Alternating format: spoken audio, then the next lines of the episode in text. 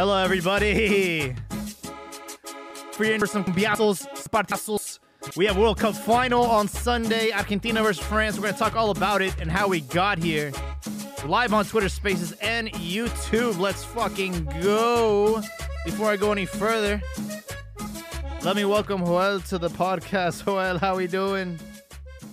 I'm doing good, man. Remember our predictions before Cup? Yep. I'm, I'm glad. I'm I'm pretty close. I, I picked Argentina. At good team there, so it, it could go either way. But it's a great final nonetheless. Man, I don't think a month has flown by faster than this one, and the World Cup is is almost over, and I'm I'm getting a little sentimental. I'm getting a little emotional, man. It's been it's been a great month. I've been enjoying it. I wasn't even looking forward to it, and then once it began, I I just I enjoyed it despite despite Mexico's first round exit. I was Ah. expecting it. You know, I had been expecting it for a while, just because of the nature of the World Cup. Three games, three games, and uh, we've seen Yeah.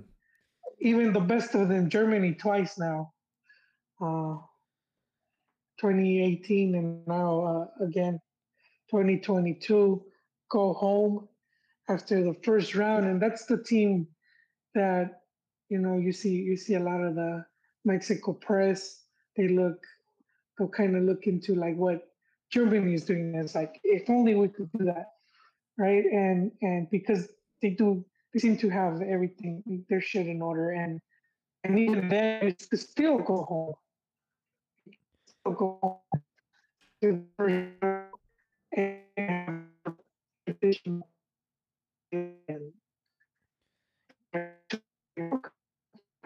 Uh, I'm having trouble hearing you, kind of cutting in and out, but I I agree with uh, you know, you have examples like Germany and Belgium, you know, countries that are you know respected powerhouses, and even they couldn't get out of the group stage. And you look at Mexico, and yeah, you know, it, it, it did have a sour taste in my mouth. Like we, we we knew going into this World Cup, we didn't we weren't expecting much. But now reflecting on how far, for example, Argentina has gone, how far they've come, and they're in a final, and it was it was like in our hands to send them home, and and look at what we've done. Look at what we've created. We've created a monster. And I'm starting to look at like some of the clips from that match, and there's a video that that kind of went viral about uh, Aymar who was having like a fucking panic attack in that first half against Mexico and dude, we had them by the fucking balls and we had the opportunity to send them home and it just goes to show like how how how how how easily they this whole thing could have been different and it, it's obviously very frustrating to see what ended up happening in that match and and Mexico just you know handing the game to them on a silver platter Yeah, it, yeah, but it's it's it it remains as a what if because Argentina is the type of team if, if Max would have opened up and given them more space, they could have they could have made them suffer. Uh, but I do agree they were in a good position just because, as you said, uh, Argentina was nervous. But dude, like player like Messi, you it's, yeah it's. I, I think he hasn't like he hasn't like done any like big like you know like how we we we grew up watching him in Barcelona and seeing all those great goals and great runs and plays. He's not really doing that, but that's not that's not to take away credit.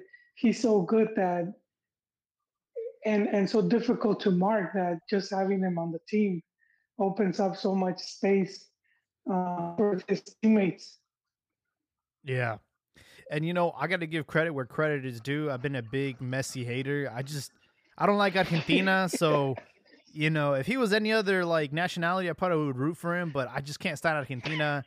And he's you know, he's a nice kid. He's he's got a he, he's got a, a humble temperament. He's never been like Ronaldo, as far as like being a diva and and having a big ego, he's always been like a humble guy, and I want to like the guy, but I don't fucking like him, and and, and I gotta give him credit because he is literally taking Argentina to a final, man, again. Well, this is this will be the second one, yeah. Speaking of humble, did he ever did he ever make a comment about stomping on Messi's shirt?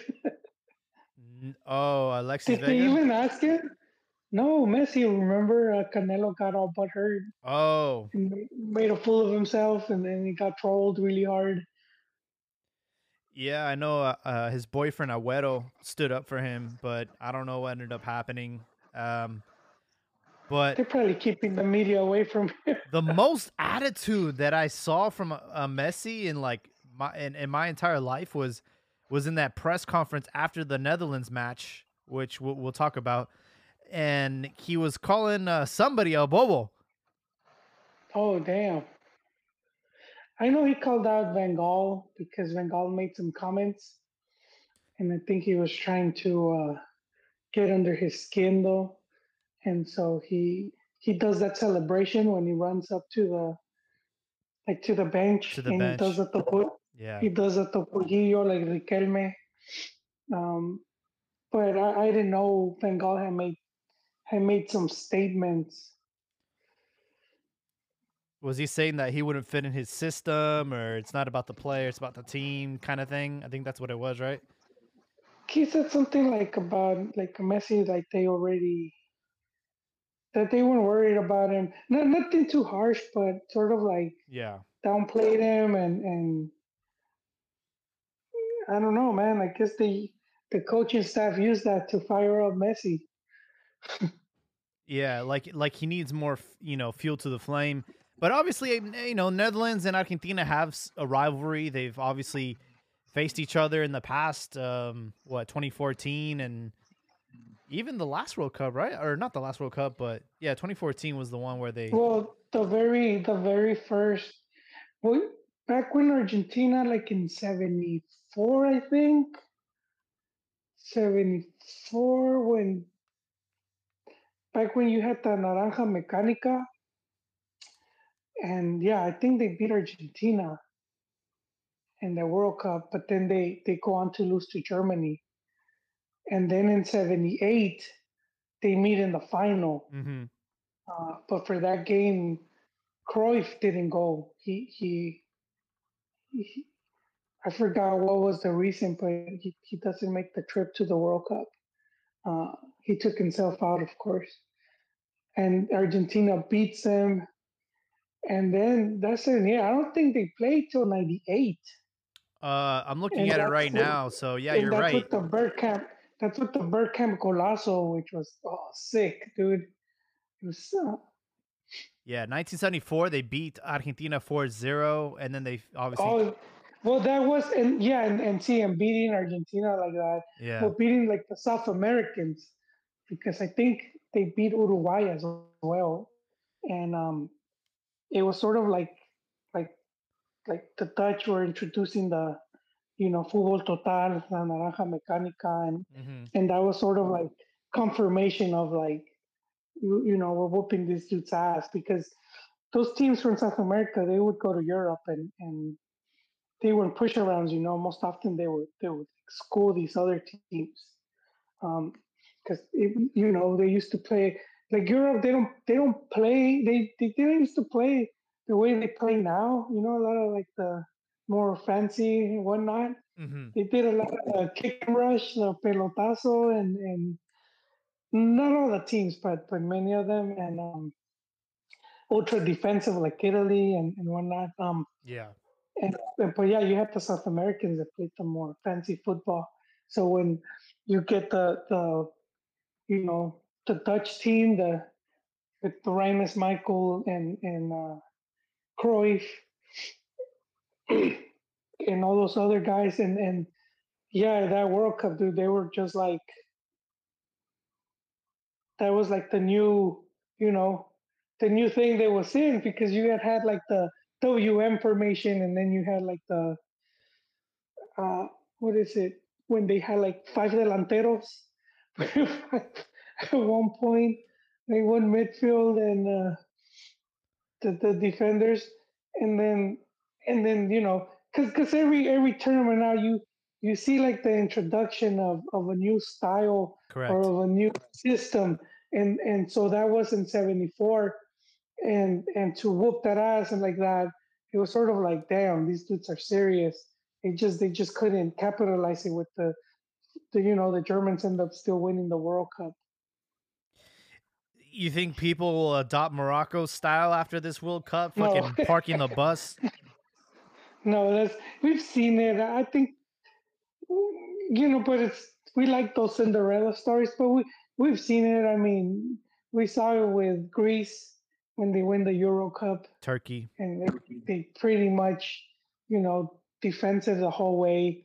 Yeah, there's been teams that have made deep runs, and then they sort of like disappear. You know, they'll make this deep run, Costa Rica in 2014, and then they they kind of fade off. Like you know, it was, and that's the thing because it's a small tourney, and, and Yeah. because I mean, Morocco wasn't even the, the um, they didn't even want the. So it's not like it was super strong team, but I think everything just clicked in on for them. The Yeah. right coach came in, everything clicked. We had, I'm not, and I'm not taking away credit from the players. They obviously have good players. You, They do. you're not gonna pull that off. You're not gonna pull that off with a bunch of like you know scrubs. Those dudes are still they're still very good, and, and the the coach figured out how to get the best out of them. Yeah, looking at how we got to the semis, uh, you had uh, Morocco beat Portugal, and I think a lot of fans felt that that one. Uh, not seeing Ronaldo see this thing through, and uh, his last World Cup, and you know, obviously, I think this is the moment where people have realized that you know his his time is done. It's over for him. I think Well, like at least for for for like uh, international football. I, Well, I just could think, like, playing club. I think this kind of just like settles it, you know. People thought Ronaldo was gonna have a, a deep run. They thought that he was gonna it was gonna be a Messi versus Ronaldo final. And uh, obviously the the team felt otherwise. The the coach even benched him. He's just not the guy anymore, you know, and and it's it's it's like the his downfall now. And I mean, he's still good, dude. Like if you he's still a great player, but he's not going to have another them- opportunity at another world. This was his last chance. well, who knows? You had players like Zanetti, and he played until he was like forty or forty-two.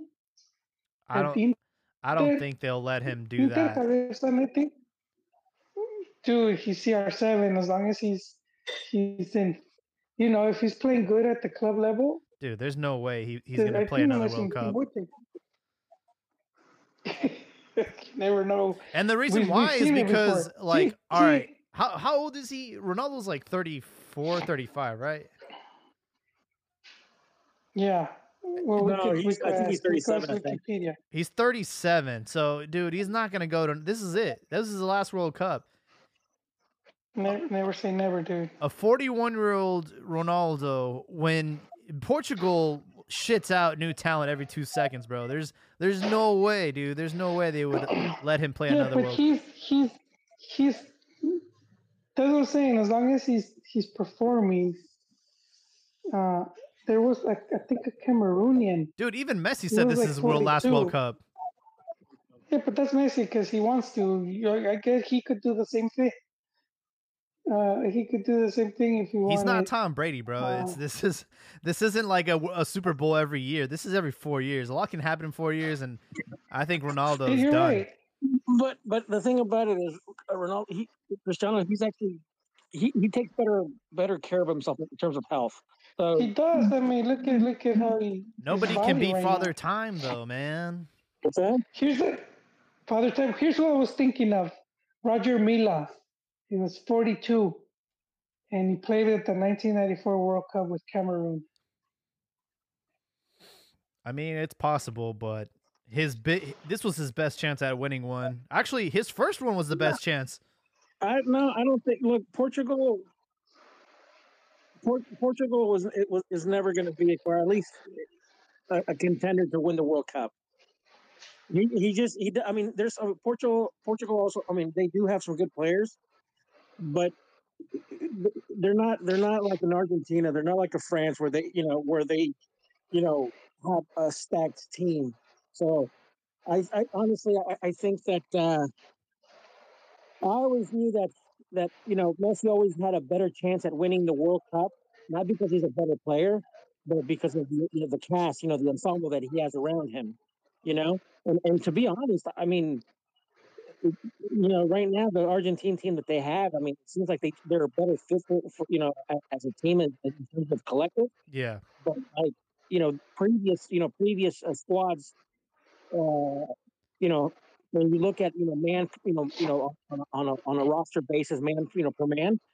I mean, there were other there were other teams that that Argentina teams that were better in terms of like the individual ability. But in terms of collective, I think this this is one of the better Argentinian sides. You know. Yeah. And that's not And that's saying much because De Paul sucks ass, bro. I mean, against Mexico, he was a he was a liability. He had a bad he had a bad game against Mexico, but he I mean he's he's a good player. Yeah. You know. I, I think you know, and I get it when you say they suck, but a lot of times it's like maybe at the offensive end, but then there's still a lot of things they do during the match. You know, pos- positioning and and op- opening spaces and whatnot, which is where where they they um It's just the attitude and the they mindset, bro. It's how, it's how they carry themselves. Argentina has two World Cups, and they've they've trust me. If you ever met someone from Argentina, they'll remind you. It's like it's this attitude and this like almost like what's the word? Like uh, they they expect this. They expect to win the World Cup. Like that's just like their attitude and their mindset and how they approach the game. And- Well, they they ha- I mean they sh- and they should. I mean, let's not take anything away from them. They they produce world class players.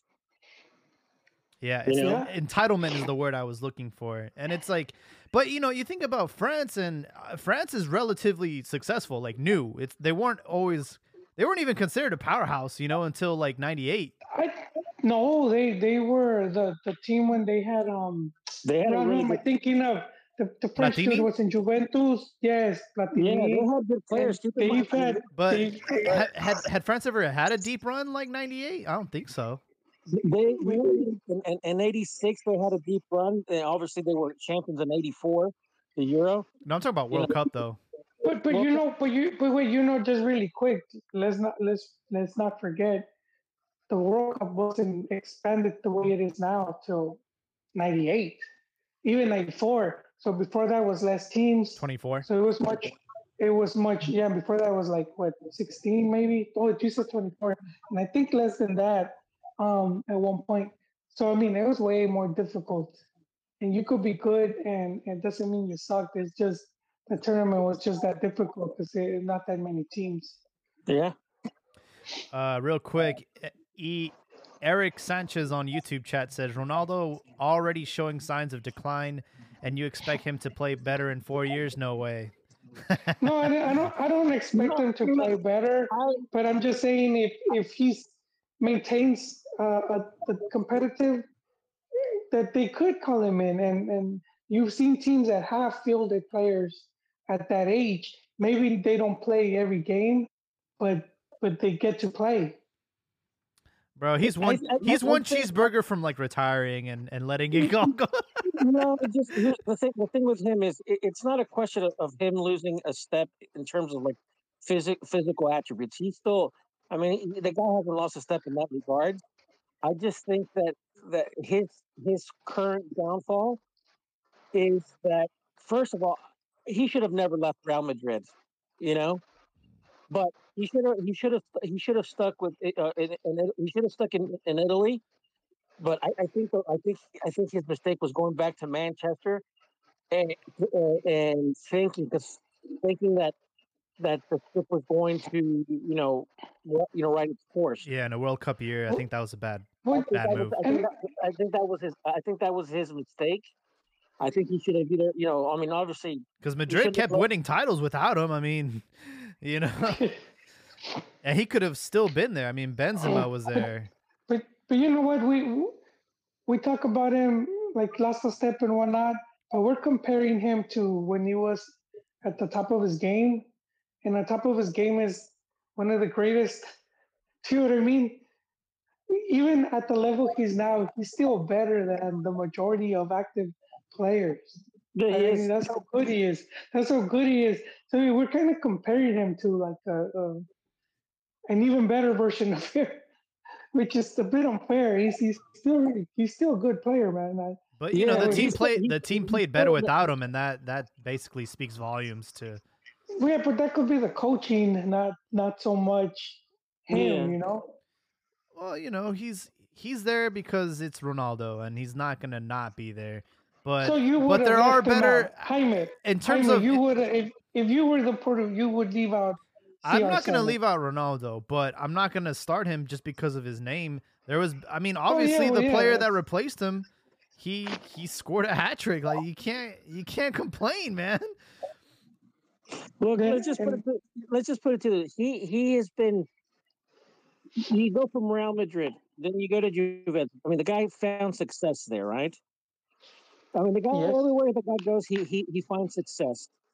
You know, the first his first stint in Manchester, then obviously in Real Madrid, and then in Juventus and stuff like that. And then for him to go back to to to to, to, to Manchester, I think you know, I think it's valid the criticism that he had of of, of- of Manchester as as a club as an institution. Oh yeah, And he's like, hold on, this is not the this is not the, the because he always spoke very highly of, of Ferguson, of, of, course. of, of, of, Manchester, and, for- and and for him to see that that his you know that that image just you know just all you know they, they ran it to the ground.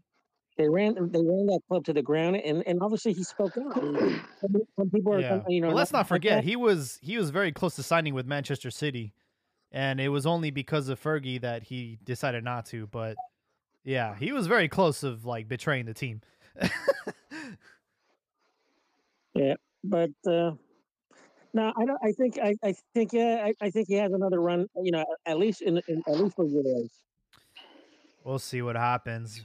Um, I will say, you know, Morocco they only conceded one goal, uh, and it was an own goal.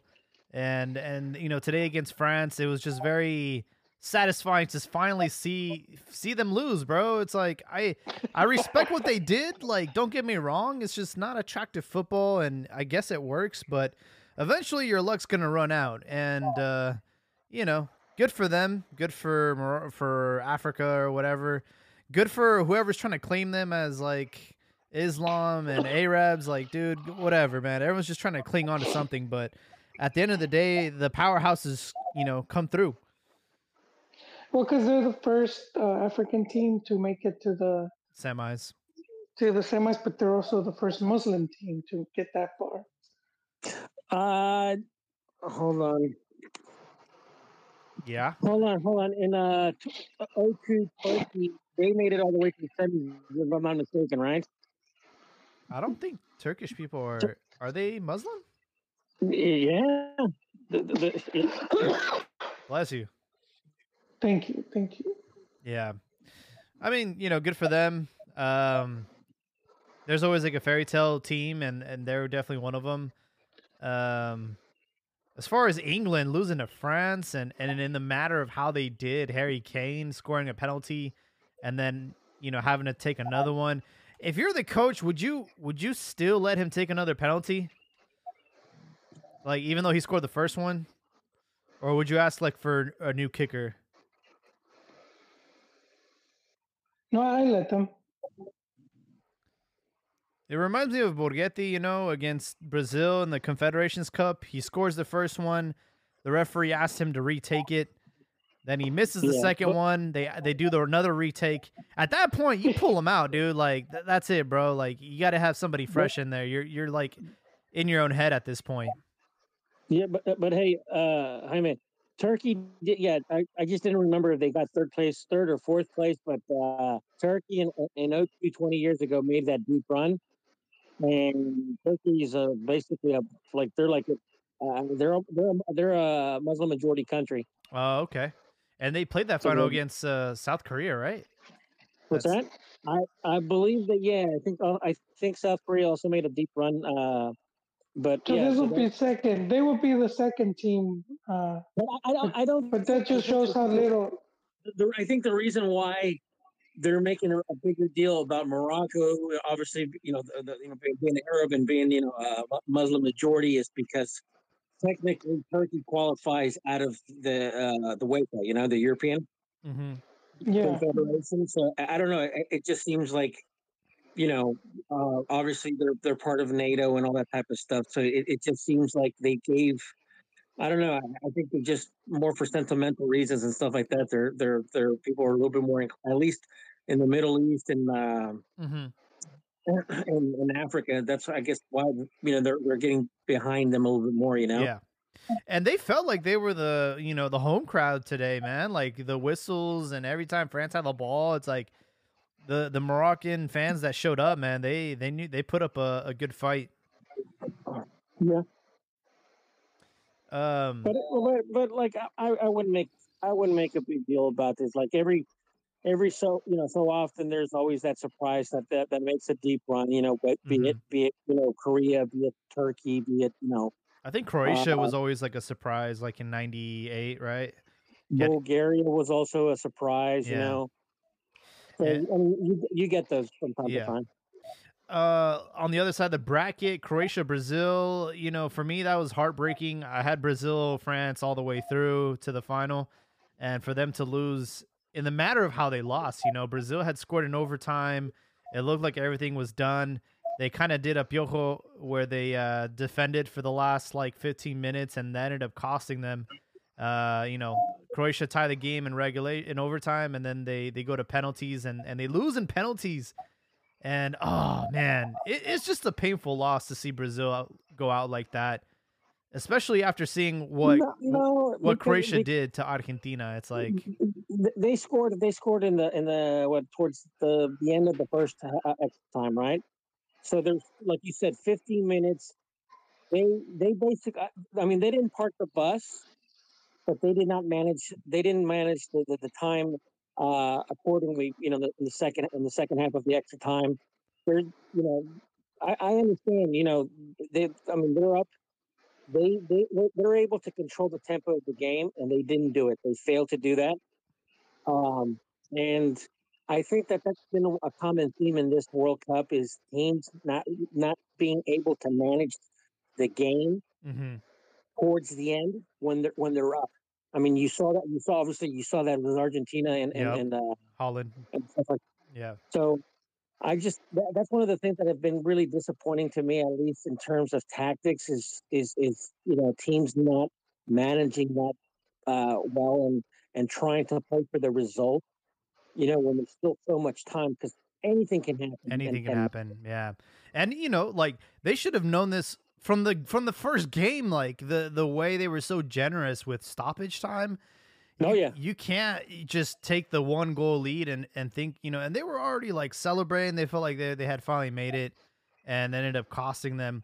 The part that pisses me off though is like. All right, Croatia, you, beat Brazil fair and square, and then you just fucking bend over for Argentina yesterday. Like, what the fuck, man? Like, I would have much rather see Brazil, Argentina in the semi, because at least they would have put up a fight, and Croatia just bent over and said, "Have at it," and and basically just handed Argentina a, a ticket to the final, and I, I was not happy with that. Uh, well, Croatia, they, I, I, I, I, think honestly they shouldn't even have gone that far.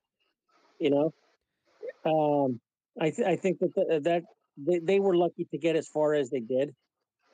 Um, Yeah, they tied against still- Japan, tied against Brazil. Yeah, Yeah. So I mean, I I mean, there's something to be said. I mean, obviously they kept their composure and and, and were able to take you know the game towards towards the end. So you got to give them you know respect for that. But I don't think they had a, as good of a tournament as a lot of people have made it out to be. Um, I do. I, you got to give credit to Luka Modric though. Holy shit, man! Oh, What yeah. a Yeah. what a beauty That- to watch. that that guy that guy can you know can easily be mentioned along you know you know the the, the, the greats you know um for what he's done you know with you know like the, his national team you know uh, runner up you know basically a semifinalist and then obviously his club career. Every time, every time I see that that that picture of uh, of Modric with uh, uh, Dos Santos Giovanni, you know, when they were both Oh, young and man. and, and, uh, and Tottenham, Oh, and dude, it's like you had to take it there, Ron. And it's like, you know, it's frustrating because you see, like, you know, you know, like even with, you know, what's the name, Griezmann, uh, the, you know, and it's like, dude, Yeah. Vela, what the hell happened to you, bud? If you, I know. if you got a little bit more, you know, if you applied yourself, a little bit more, because you were more talented than them.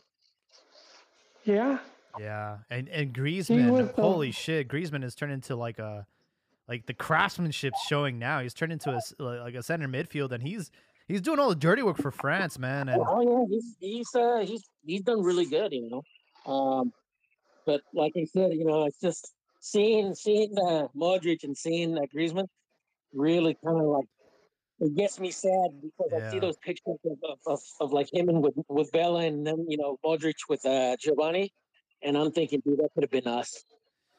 it could have been Yeah, us, man. What's that? And we it could have been us, and we beat Croatia. we beat Croatia, and we beat France in World Cups. You know, it's just like I don't get it, dude.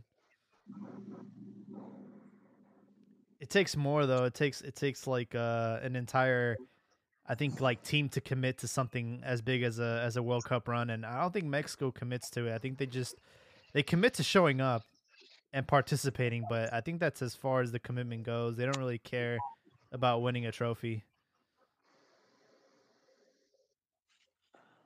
that's crazy. What Croatia was, I think they were part of Yugoslavia, right? Or was it Serbia, Yugoslavia? Yeah, probably. Yeah. That's where Voda. That's where Voda came from. Um, but that's crazy because some of those it broke up, and that region it's it's produced great players. Who knows how much stronger would have been if, if it had stayed, or if it maybe not would have worked. Yeah, who knows? I've been to Croatia, man. It's a beautiful country, very small, but they um they love their football, man. Um looking at the at the final though, Argentina they have this uh you know crazy run right now. I feel like everything's on their side, especially the referees. I mean, how many PKs has Messi scored in this World Cup? I lost count. And how many has he missed too? I mean, he's had like what three or four PKs since this World Cup started. I don't know. Is he's tied with goals though, right? With um, with who's who's the Because he scored, he scored and he missed one, right? He scored one against Saudi Arabia, then he missed one against Poland, then he scores another one in a. he he missed the one that would have put Mexico through. Yeah, he did, and he scores the one against God damn. Netherlands. Then he he scores another one against Croatia. It's like, dude, like how many PKs are gonna give Messi and Argentina? And they're in the final now, and it seems like everyone's rooting for for them. I don't think anyone wants to see France repeat, except for French people. Or maybe just the area. They're they're more they're more into Messi. Could be, you know. Well, uh, you know, everyone's into Messi. Er, You know, they have the fanboys that root for Messi, and they have this, you know, Messi Ronaldo sort of uh, rivalry. But I, I think like even your casual fan knows who Messi is and wants to see him win, and only like I would say semi-casual people that are that kind of pay attention know who like Mbappe is and and will root for him. But all the casuals, if you ask them like to name one player, they're gonna say like Messi or Ronaldo. So I think like Yeah, you're right. it's it's like everyone's kind of just like ah you know give it to Argentina and and a lot of people don't like France so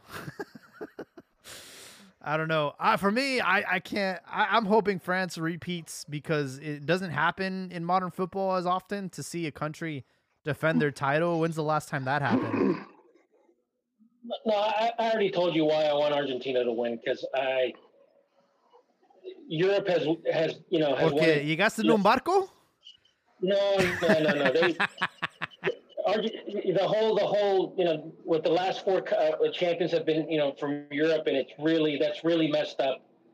Um, the the balance between you know the Americas and, and, and Europe, and I mean I've talked to you about these, you know, the book back in uh, the book uh, uh, '86, La Pugna, Pugna, like you know, um, and it talks about you know the uh, the football in the Americas and football in uh, in Europe and stuff like that, and and like that book is really good. It came out before the '86 World Cup, and and like a lot of the things that you see, right, a lot of the problems that you see, uh, like for example, even with Mexico. Um, in terms of tactics and the identity and stuff like that, it's like that book really, really uh, it was good then, and it's still now. You know, good. You know, talking about the tactics, um, the difference, the like, like for example, um, you know, the, the problems that you know, what's his name, uh, Messi had with Van Gaal and stuff like that. Mm-hmm. I mean, a lot of that, a lot of that stems from you know, from uh, you know, Van Gaal and, and and obviously there's been a lot of Latin American players that have spoken bad, or not bad, but just uh, spoken about the the problems that they had with Van Gaal and, and other European coaches. You think he's and, been uh, um what's the word? Like prejudice towards like South Americans? No, I, I wouldn't. Say, I, I, wouldn't go that. I, I, don't play that card because Van Gaal. You know, a lot of people don't know this, but like he, he, he you know, during the what is it, the World Cup in '86, if I'm not mistaken, uh, I mean, he helped out with the the earth, what is it, the earthquake um, in Mexico. Oh. So I, I, I don't I don't I don't think it has to do with you know any sort of like you know racial prejudice or stuff like that. But it, but I can send I, I can see why some of the Latin American players like Falcao and, and Di Maria and, and obviously you know Riquelme and all those guys is that sometimes they, you know, European coaches see, you know, players not just from Latin America, but even from from from like other places like Africa, that they see them as low football IQ. You know. Mm-hmm. and and um, too. But that. That, yeah, that they're, they're, they're not you know tactical you know they're that they're not you know very disciplined in terms of well, you know tactical I awareness. Just, I just want to add really quick, Ron. Uh, I don't, I don't want to cut you off. I just want to add on to that really quick. And then going off of interviews, especially interviews with Riquelme, and what we seen Van Gaal did at Barcelona, because he did it to Rivaldo too, and where, where it's like, I would say the ideology, right? So like, like Latin America, we have like the DS or whatever, and we just yeah. kind of let them let them do their thing like Pibe, dude, that dude would not make a team in modern football. he would just walk the field. Um, and I mean, uh, in Europe, right? They probably wouldn't wouldn't want. They just probably would would not value him uh, as as insanely talented as he was. Um, and and that was part of it where um, Riquelme said how Van Gaal just moved him to the you know, lo puso en la banda, and he, he did the same to Rivaldo. And then these are players that were excelling in a certain area, and this guy wants them to play different because it's more of like it's more of like their system as opposed to like instead of like system, building the team around him. Yeah. Yeah, or or or have a system that benefits those players. Is this is the system that I yeah. have? And very, I think that's very the, rigid in their style, and they won't adapt or, you know. Yeah, you have to adapt to it. Yeah, and you have to. And and that's and that's why I said that's why I want you know uh, uh Argentina to win it just because I, I, just to shift you know start shifting the balance again. That yeah. you know not every not not everything not everything you know has to be more Eurocentric and stuff like that and and I also you know told you like the, one of the reasons why I would rather have Argentina win because, you know, one of the things that Mexico or Mexican football was, has been able to do, like if you look at the 78 World Cup team and you see the 86 World Cup team, Mexico has been able to poach those players afterwards as managers, you know, and, and uh, you know, like for example, you, they, you know, Mexico was able to attract Passarella, eh, eh, Tolo Gallego, uh, Nery Pumpido. So I mean, those are all three like you know uh, players that. that Ruggeri. uh, yeah, also, well, he didn't really have that, that much success as a coach in Liga MX. Like, for example, Tolo Gallego, he won. Passarella, he won. Uh, what's his name? Wait, was Um, Menotti the coach of the Argentina team? Men- Menotti was in 86. Oh, I'm sorry, 78. Uh, Bilardo was in, in uh, uh, Bilardo was in 86. Where does uh, where does Bielsa fit in all this? He he wasn't in any. No, he was he was hired back in in the early 90s uh, uh, for Atlas. Oh, but he wasn't so- involved in like the World Cup runs. No, no, he was Oh. No, he he wasn't, but he he he did well over, and uh, he obviously he had you know some success in, in, in Argentina, and then Atlas brought him over uh, Yeah. in the early '90s. So you know, there's a lot of people that give uh, uh, uh, Bielsa credit for starting Atlas's youth program and like you know developing players like you know Borgetti, Osvaldo Sanchez, Right. uh, Pavel Pardo, and all those all those guys. You know. Cepeda. Yeah, so like that's kind of like that's one of the reasons why I would rather have you know I would I would have preferred either Argentina or Brazil to take it, um, yeah. because honestly that's just I mean going four four World Cups and, and just and, and that's why and that's why you get a lot of like you know Europe you know Europeans that say that ah basically the World Cup is just it's like this the Euro Cup but with just adding Yeah. Argentina and Brazil you With know? some color. yeah We have our number one fan uh, on board, Ricardo. Welcome to the show.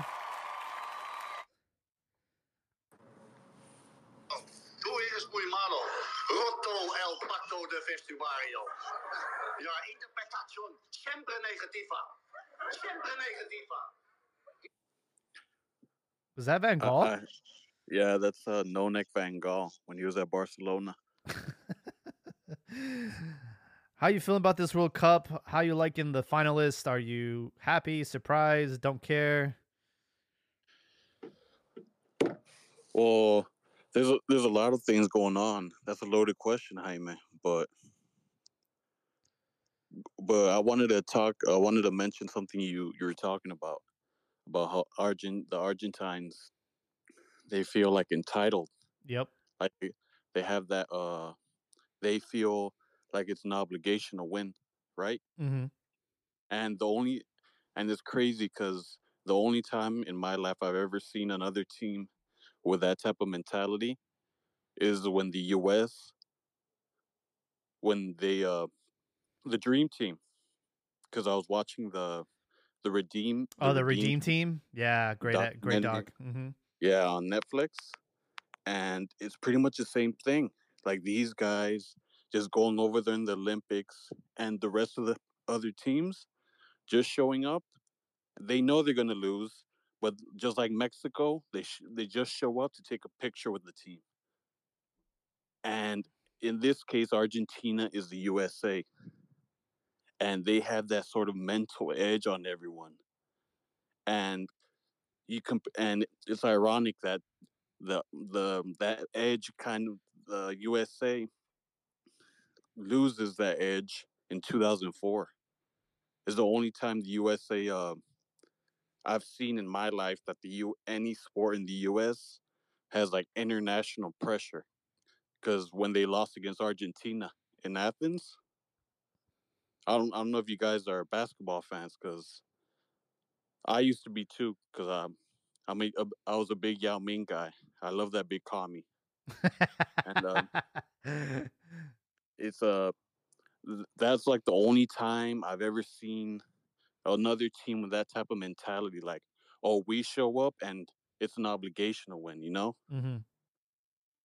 But re- uh, I wanted to talk about Brazil Yeah. Because because uh, well, one of the uh points uh, I believe it was either Joel or John Jagu in one of the really the first podcast you guys had on here when it was still the Dosacero. You guys uh you guys were talking about how I think it must have been after the first Chile Copa America win or the second one. And you guys were talking about how Brazil doesn't really have like those players anymore. those uh those uh elite like like menacing uh, like it will imposing players like like like uh Ronaldo, Ronaldinho, etc. Right? Wait, you know, I, I made I made one comment on that. I Uh-huh. don't know if it's I don't know if it's the one you're referring to.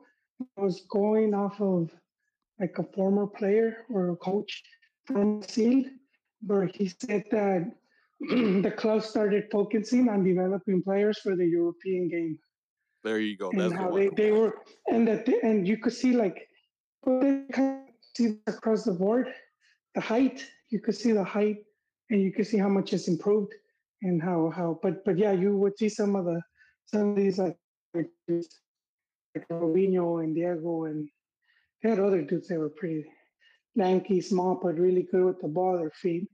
Now they got these like really huge.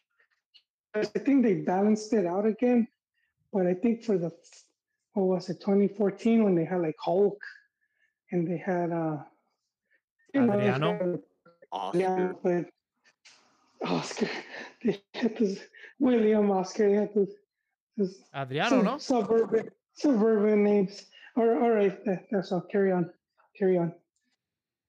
No, I was, I was, I was that's exactly the point I was mentioning because everyone was even before the World Cup started, they were saying that e- even me, s- n- I always had friends going back to back.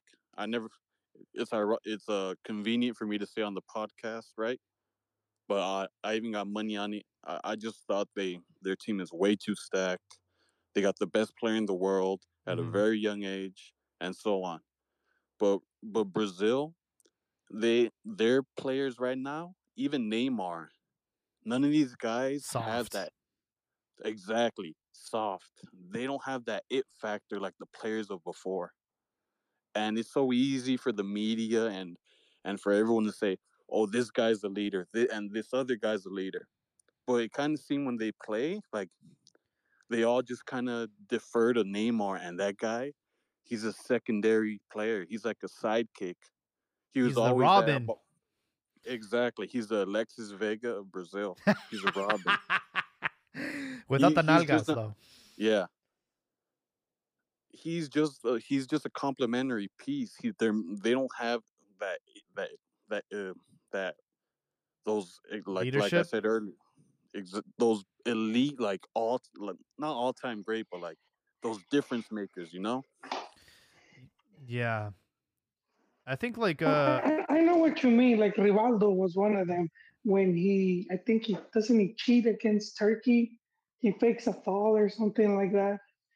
Gets gets. Uh, I don't know if he gets a get them carded or a free kick. The shithousery. Ron,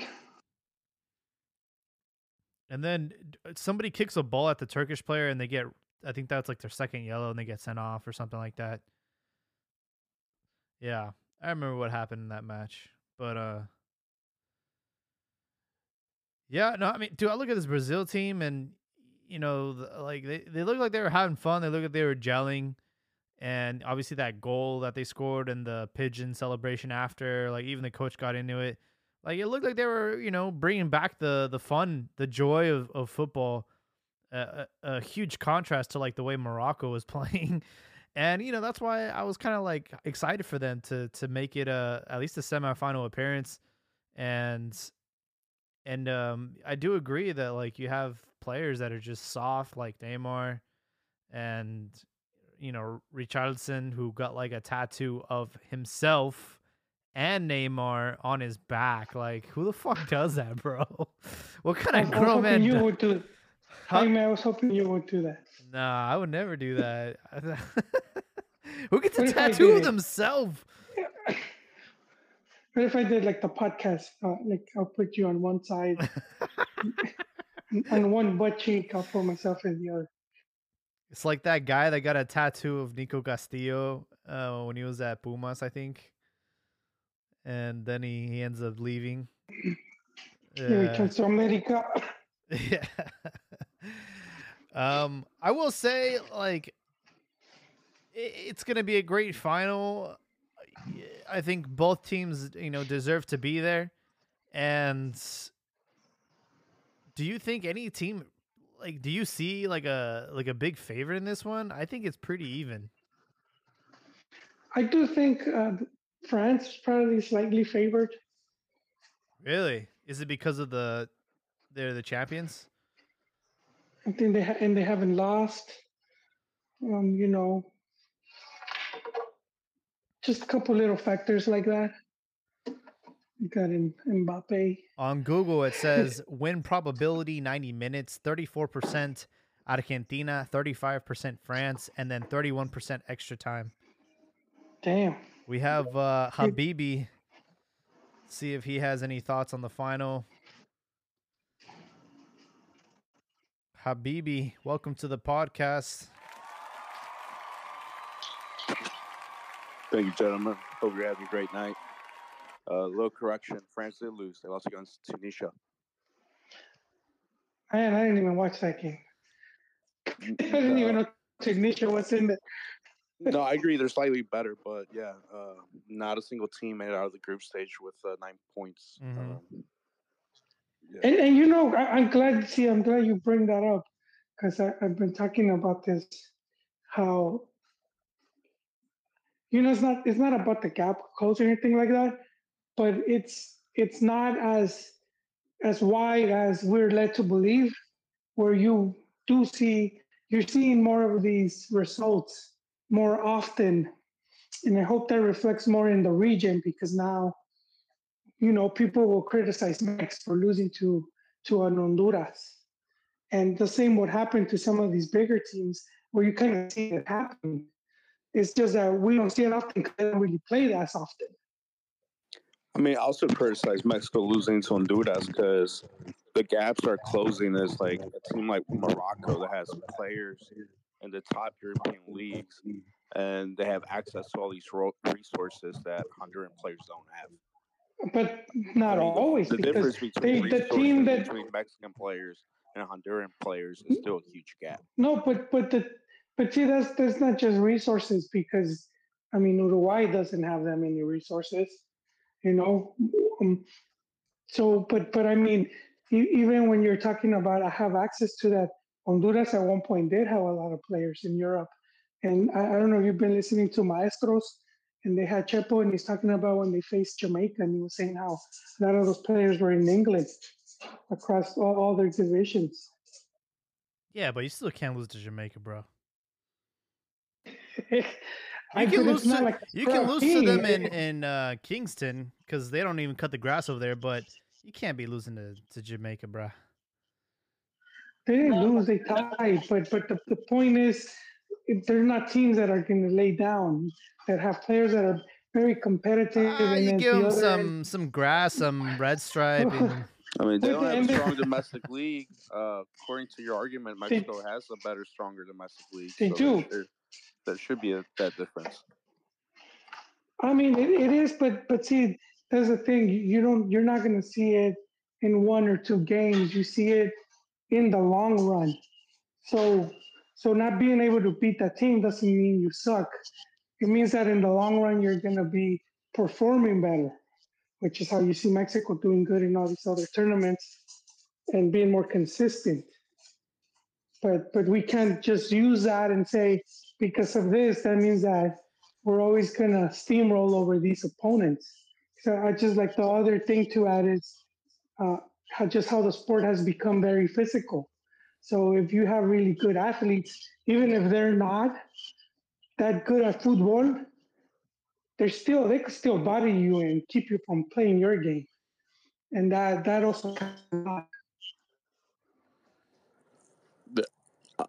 Um, if you guys watched that uh that USA Netherlands game, that's a great uh example of that physicality. Because those Dutch midfielders and center backs, they manhandled the those young kids from USA. yeah, Yeah, and, and this there's the other thing, when- and uh, you see the U.S. fans a bit delusional, many of Mexico fans, thinking that uh, with one or two changes it would have been, it would have been another story. It's like no, not really. you would, we would have seen probably the same, just to different players. And people want Greg out, and I'm like, dude, like, what more do you want? But uh, hey, Harley, Harley, one one of the things that you you you mentioned about you know obviously the, the common Mexican you know soccer fan being lied to. I, I've, I've, you know this. I've been saying that for a very long time about about especially the press, uh, in, in Mexico, the sports press, because they they think that it's a zero sum game. That, for example, they've always tried to use you know like games, uh, you know, losses uh, against the U.S. or losses, you know, against Honduras is that their their their improvement is our failure, Mm-hmm. and they don't and they don't see it that that just because Honduras improves, just because Jamaica improves, just because the U.S. improves, doesn't mean that that Mexico is regressing. And and that and that has always that you know like for example and i still and i still remember you know watching those games like in the early 90s and and, and, and obviously in the late 90s and stuff like that in early 2000s where where you know you'd had people like you know like and what you were saying Holly about you know you know teams like jamaica teams like honduras teams like those guys those they used to have players a lot more players in europe than mexico did back then. Even though you know even though like they had them in like in the second division or whatever but you know that's one of the things that they were always criticizing you know like our own sports you know people like uh, broadcasters and stuff like that. Well they got more players in europe and blah blah blah blah blah. They're regret you know they're improving. Mexico is, is, basically is, is is at a stalemate. And i've never and i never never agreed with to that. Um i personally i have always said that I, at least i'm a firm believer that one of the reasons why mexico has made a deep run or has made you know a couple deep runs is because we've always lacked uh, stronger competition in the region. There's a reason why Argentina, Uruguay, Brazil have won the World Cup. There's a reason why you know uh, you know Italy, Germany, England, those guys have won the World Cup because competition breeds competition. And I and that's why I say I don't I don't see it as a zero sum game like like the pundits in Mexico uh, and even now here in the U.S., where you know, like, Mm. hey, if if so and so is improving, it's because we're uh, we're regressing. So I just wanted to add that, you know, to to Joel, you know, to Joel's point. Yeah, so we also got to keep in mind that Mexican players are held to a higher standard. Sorry, I have an echo. Is that just me, or is that with you guys as well? Uh, I heard it.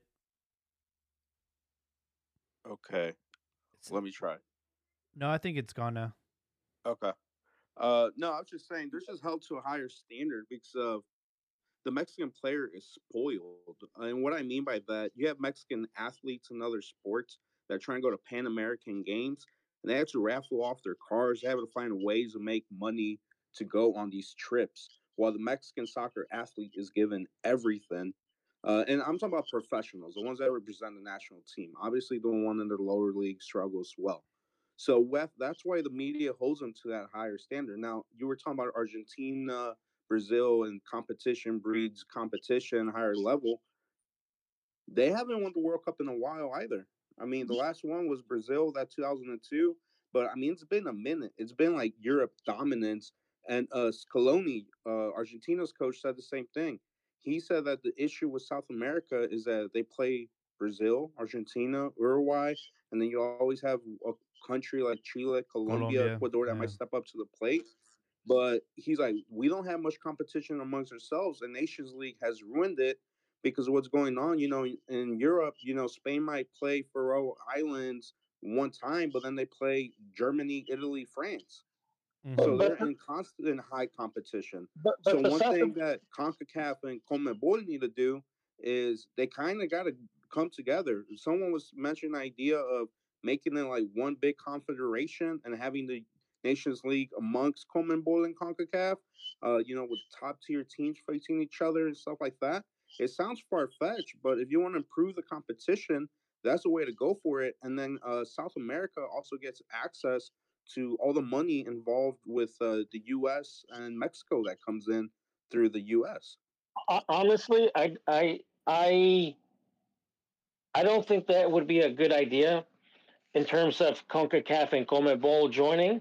I think it'd be it's it's CONMEBOL with just the North American uh, Confederation or the, uh, you know the Canada, the U.S. and, and, and Mexico because what what's going to happen if that if that you know happens what you're proposing of entire Canada imagine imagine what the small minnow federations do to Mexico they outvote us you know the Jamaicas the Trinidad and Tobago's the Dominicans the you know those you know those federations Mexico's powerless and has been powerless for the past 20 years in CONCACAF I mean, that's why that's why back in 2011, you know, uh, was it a Blazer and, and, and Jack Warner said, uh uh-uh, uh, you are not sending your A team to uh, to the Copa America. You're going to send your B team mm-hmm. and stuff like that. So if you sent, if you had all those 38, 39, you know, small little minnow countries, they would start to outvote.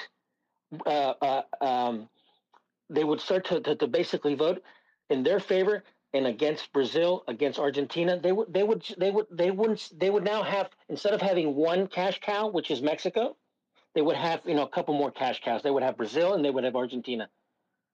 Well, I mean that's where you would like overhaul the system. You know, something like with the U.S. and uh, where the depending on the population of the state, and you get like so many representatives, where the case might be. Obviously, they would need to overhaul it where uh, Brazil doesn't have the same um, voting power as uh, Cayman Islands, for example. But what I was talking about, the three top three countries can't leave because, like how you just mentioned, all the smaller countries that have all the higher votes, they will never allow Canada, U.S., and Mexico to leave. But what I was thinking is like you, uh, Nations League, like level A, you have your Brazil, Argentina, Uruguay, Chile, Colombia, whatever. Uh, mm-hmm. Uh, level B, you're looking like a Jamaica, Bolivia, Venezuela, Costa Rica, Honduras. Like they're kind of the same level and then level C, if there is such a thing, and you have all the all the Caribbeans. Yeah, you can make it work with everyone involved. I wouldn't even enjoy. I wouldn't even include the Caribbean, to be honest. well, I mean, they're not going to let us leave everyone; they'll be screwed. I mean, that's that's why. I mean, at one point, you're going to have to just say, you know, hey guys, bye. Kind of, you know, kind of do what, what Australia did and, and, and get, you know, and leave, you know, uh, what Car- is it, the OS? Yeah, the Caribbean can join the Oceania. They can. they can be their own thing, but like I'm saying, I mean, I, I, that's on. That's why I've always said that one of the reasons why you know Mexico is where it is is because they never had you know competition around, and and obviously back back in the day the U.S. didn't really care as a nation about soccer. Now they do, and and and and like I said, I, I you know I don't I don't you know it doesn't hurt the ego.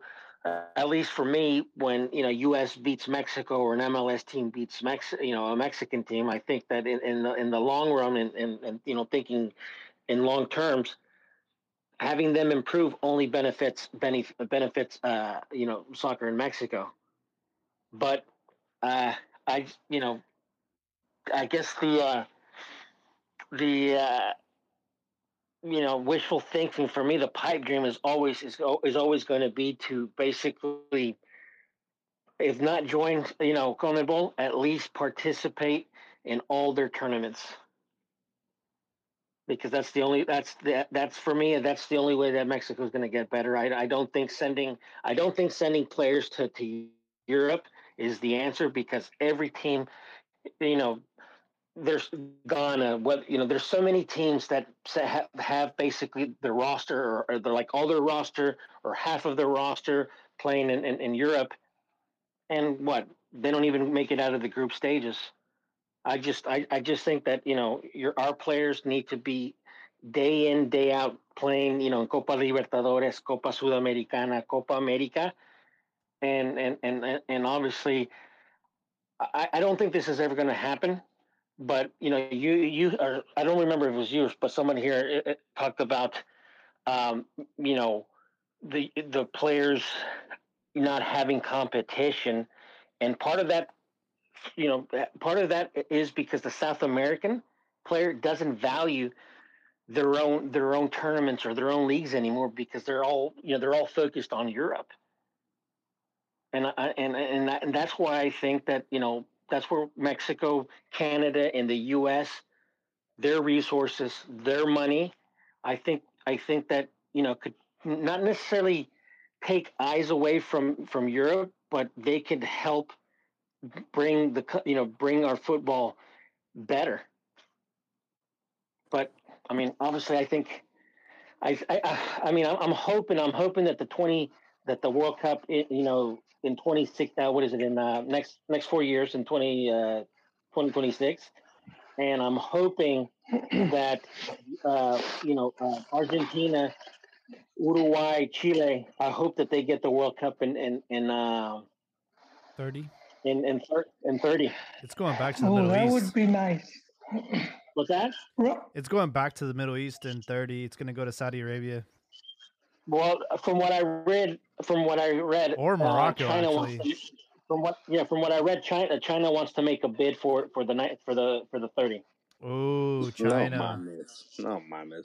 They, they still have like quarantine protocols going on. They can't handle it. Well, I'm hoping, but like I said, I just, I just, I just want the balance. But does any does you know- anyone have the infrastructure to host it in South America? I don't think so. Oh, they do. They, Argentina can ho- if they if if from what I was reading that you know there's a possibility that both that Uruguay, Paraguay, Chile, and, and Dude, Argentina. Uruguay is hella host- small. But but I know, but FIFA's that- gonna FIFA's gonna look the other way when it comes with stadium. Their stadium policies. There's no way these countries are gonna be building brand new stadiums. They might I know, but they might but because- upgrade some of their old stuff, but they're not they're not doing like what Brazil did where they have like a stadium in the jungle where you could rent it out for quinceañeras. and uh, it's, I'm not lying, dude. Quinceañeras. I would rent one of I would rent one for Nepe Cascarita right there, man. Um, and like they were using one for buses, like a bus depot. Huh? No, I'm just saying that a World Cup, you know, for the like for you know 2030, having it in those four nations, they they have they would have the infrastructure. And, and honestly, I, I I would love for it to be over there. I don't. I think but it's. you know, you know, I don't think it's going to South America, dude. And I disagree with that, man. I'm tired of all these multiple uh, countries doing a bid. like the whole point is like making a World Cup, making it easier on the fans. Not like you got if you want to catch some games, you got to travel to two, three different countries.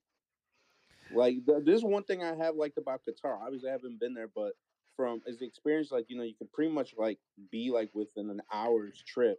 Uh, oh, that was everywhere. Germany. Uh, remember remember our times in Germany? Uh, Ah, yes, that was yeah, that was Germany, and pretty sure France was the same.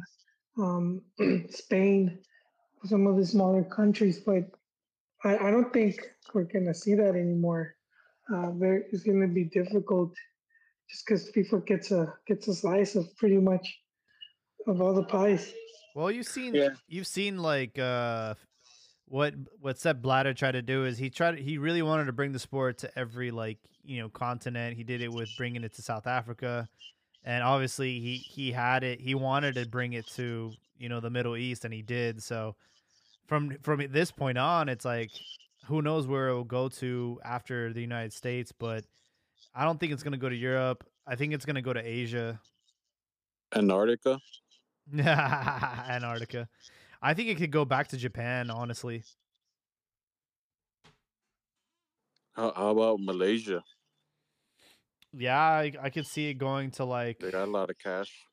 yeah, Singapore, something like that. Korea or I don't know, but for the centennial, it has to it it has to go back to to the uh, Uruguay.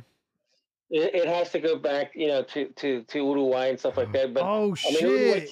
Uruguay, That was the first World Cup, huh? 1930? Damn. exactly. That's that's what that's why. I don't think FIFA gives a fuck, dude.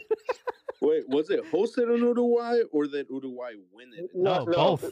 both, both. They hosted it and they won it. And the Man. final, the, the final was uh, Uruguay, uh, Argentina. That's gonna So- be rough because have you seen Uruguay's first division stadiums? Uh, Liga MX only- second division, Expansión, whatever. no, they only like, have, to, yeah, they only have two. Yeah, Uru, uh, Uru, uh, Montevideo really only has two stadiums that that could that would have the capacity to to. Uh, How many teams went to that World Cup? Like eight?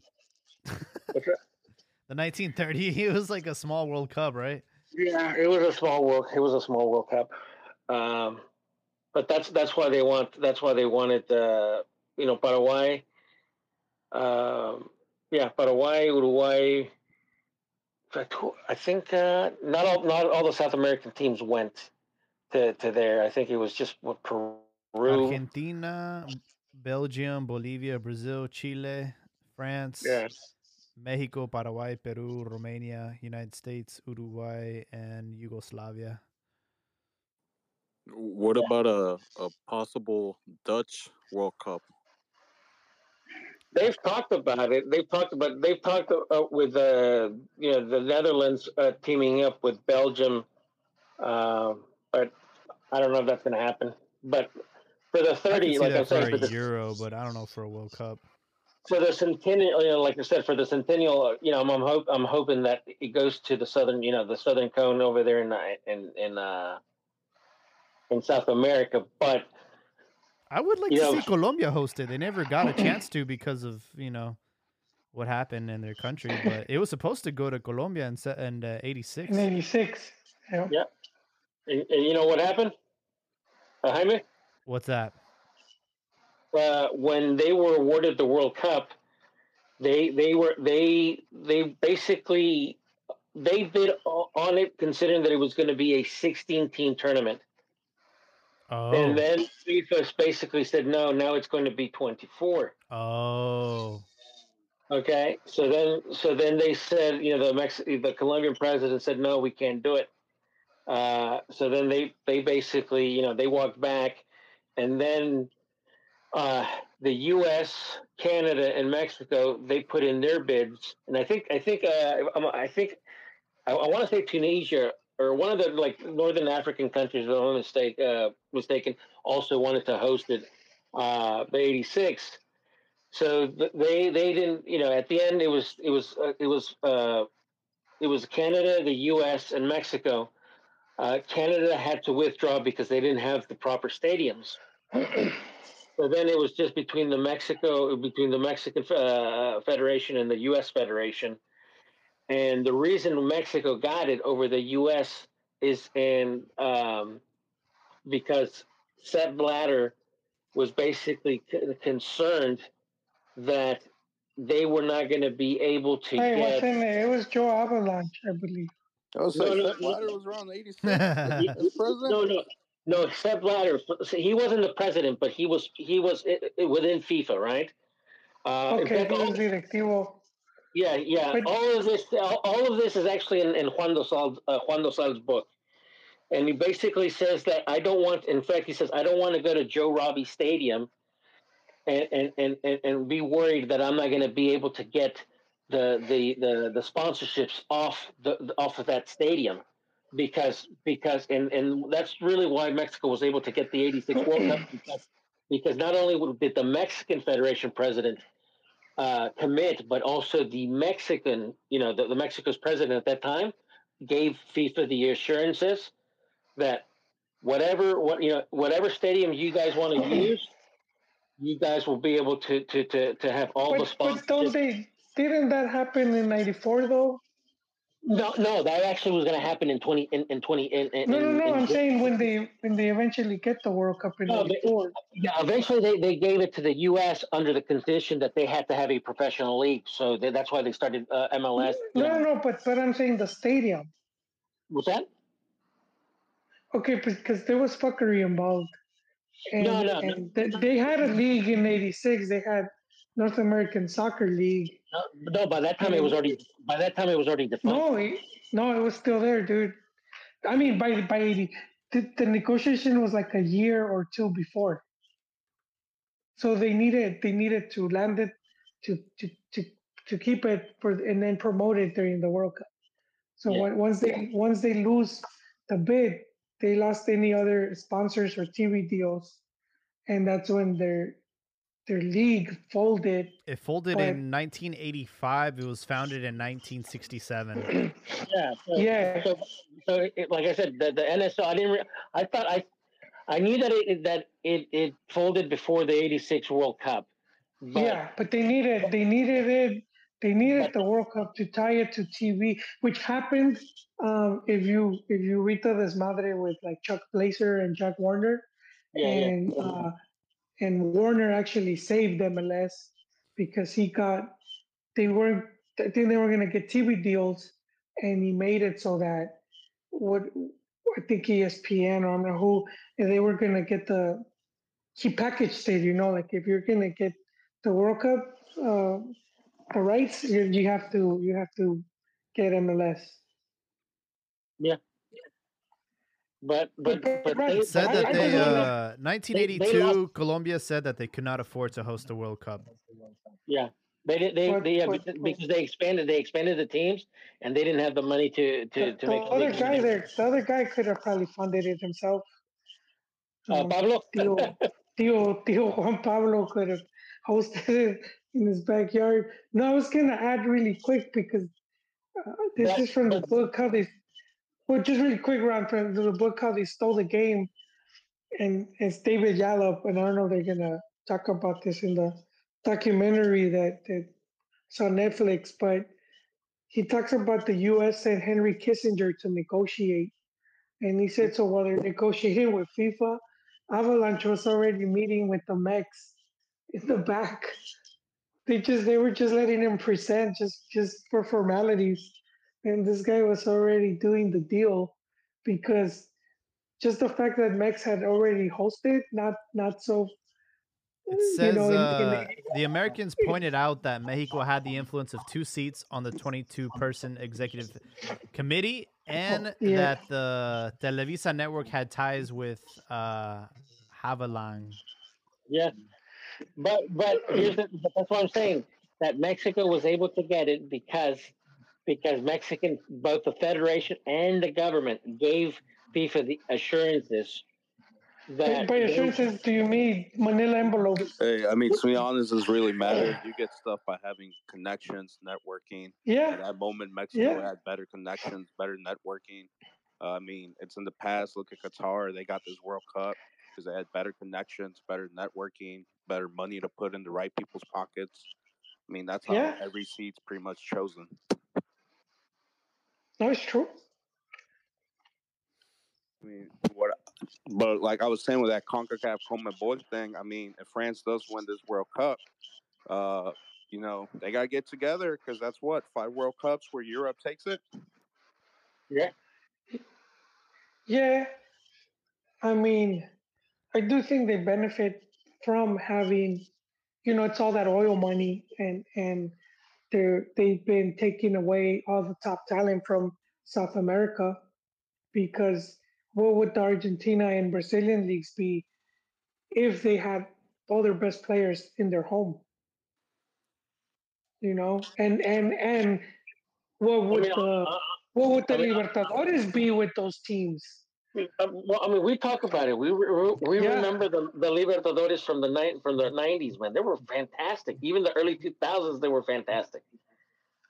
Well, yeah, I and- mean- and these teams would go to Europe and they would whoop these teams' ass. These these teams like these, these like Man Cities and and even Barcelona's they're fairly re- new, and it's it's all the oil money, or it's it's you know it's exaggerated amounts of money, and and they built these super teams, but it could eventually burst, you know.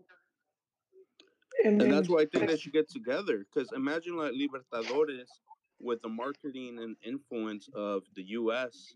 and everything that Mexico has as well. That can be it's hand in hand. It's like you guys have the tournaments, you have the talent, you have all these players. We have like the money in the region. It goes hand in hand. I was looking at the '86 at the '86 roster, right? for Argentina. LAFC versus River Plate, Boca Juniors versus America, and it's like consistently going on. Everybody benefits. Yeah. that's that's Uh, my dream right there. Check, check this out. I was looking at the Argentina's uh, uh, World Cup uh, roster in '86, right? They had basically had uh, one, two, three, four, five, six, seven, seven players. Seven players playing. Actually, I'm sorry, six players playing in Europe, one playing in Mexico, and the rest, and the rest all in Argentina. Yeah, Yeah, but I- it's not I- a fair Things were different back then, we- though. We have What's we're that? globalized now. You can't go back to that. It's the same thing. Would those players want to stay in Argentina? Every Yes, like, if- Messi if the money- if the Of money's there, course, yes. They got a family Yes. If, if, if the money is there, yes. I, I, I, I, I'd have to find the video, but uh, there was this Argentine, uh, Uruguayan player. uh, Uruguayan player that was defending the, the the Mexican players in terms of you know because you know obviously the Mexican players always get criticized that oh they don't leave their comfort zone and blah blah blah blah blah, right? And they were asking the Uruguayan player that he played he played for Pumas, and then and then the guy is like you know talking to the reporters like well where would the Mexican player go? I said there's only really a few leagues that the Mexican player should go to. But the thing about it is, do you think I wanted? He's like, do you think I really wanted to leave Uruguay, leave my family, leave my school, you know, leave you know all this and this and that? So I mean, honestly, if if if if Conmebol could get their act together and they could start paying money, like you know, like you know, the type of money that they're paying over there in Europe, or even close to it, I think that I think that we could. I think that theoretically they, they could go back to those type of those type of uh, instances where at least half of the players are playing domestically. I mean, it won't happen because the, it- the amount of money you also got to look. it- It's a Champions reflection League. of the country itself. Like you can't compare like you know Argentina players saying that uh the parts they grew up in Buenos Aires or whatever so dangerous that if they did not become pro, they'd be drug dealers or dead. Compared to like you know the Netherlands, Germany, those kind of countries, there's a reason why they can afford more. It's because they're more developed as a nation, so they have excess of money that they can transfer over to other things like entertainment and sports. But that's why I think if they can, if the U.S. and Mexico can build some bond, they're not gonna get money like Europe, but they can definitely get enough where it makes it entertaining for more players to stay, for more players to say, you know what, I'm not gonna be able to stay in Uruguay, but I am gonna be able to uh, go to the U.S., go to Mexico, and still play Libertadores, still play Sudamericana, still be somewhat close to home. But the same thing, we can't compare the roster of '86 to now because the world has become so globalized. Uh, it's like immigration. I mean, you think Mexicans that immigrate to the U.S. want to do it because they want to leave their comfort zone and they want to challenge? No, Yes, yes, just but- But but the roster But if- if they had the conversation is available back home, they would stay home. No one would leave their home country if they had the resources available to them. But but you know the whole thing with comparing rosters is to pinpoint that you don't need to go to Europe to have, you know, to be very competitive. Like you you could do it just being at home, and and we could argue these national teams were way more competitive when their players were closer together than now when they're. But I don't think those tournaments were as prestigious as they are now. Like Champions League is considered the best, you know, perf- you know, tournament in the world after the World Cup. And and back then, I don't think the you know those type of tournaments were as prestigious as they are now.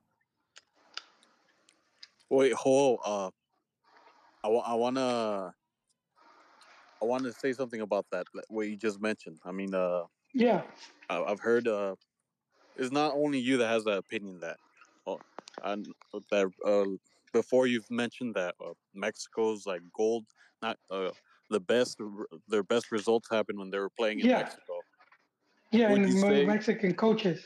Yeah, would you say that that it was because they were playing with Mexico? I mean, they're playing all together in Mexico, or is it maybe those players are better than the ones that are that are in Mexico now? Because if we compare Yeah. those teams, those Mexican teams, to the current Mexican teams, I would say those teams are way more talented than the Mexican team than the Mexican teams we have right now. with with this current one, it wasn't that far off. It wasn't really. It wasn't like really that far off from previous teams, because even if you see how many points they did, like Mex teams have done that type of performance and advanced. Uh, you know, it's just unlucky. Where in, in other instances they've been a bit more fortunate. Like if Messi puts that PK, Mexico goes through, and nobody would have been saying much. They would have achieved exactly the same. Uh, I do think there's. I, I do agree there was like um, I don't know if it's a bit more talent, but maybe more of that grit. You guys were talking about that type of factor of like those type of players that are like more, you know, um, just have more like I, I don't know the word. Maybe more, Yeah, You, you always you always bring huevos. Ricardo Osorio and Pavel Pardo going to Germany and hoping Stuttgart win Bundesliga. Well, Is yeah, bring any it, I bring, Mexican players in Liga MX right now that you think could go to Germany and have that kind of influence in the Bundesliga? Hey, I don't. You know what? No, but I, I think that's because there's less now. There's less players now. And well, and, I, I and I think like because he's right. I think the players before were better because there was less foreigners, so the amount of the quality of foreigners in Liga MX were better, so it made you raise your game. So in order to win that starting spot, you had to be a lot better. I just feel like, and and then you also include like no relegation, promotion, uh, you know, yeah, well, well more playing time. stuff. Well, yeah, ultimately more playing time, and, and I, I noticed that because I, I would, I was, I was staying when I when I went to Argentina. I was staying like really close to the Huracan Stadium. I was like four or five blocks from Huracan Stadium.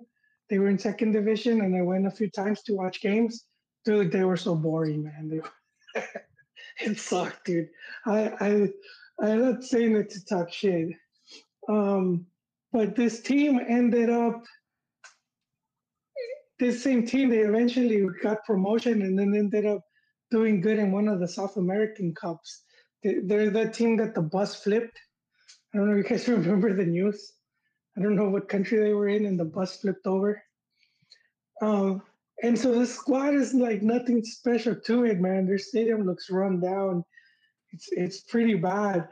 But it's like if you have a group of players and you could just keep playing them day in day out eventually they're to get better. And so i think that that's what's missing in max players don't have that.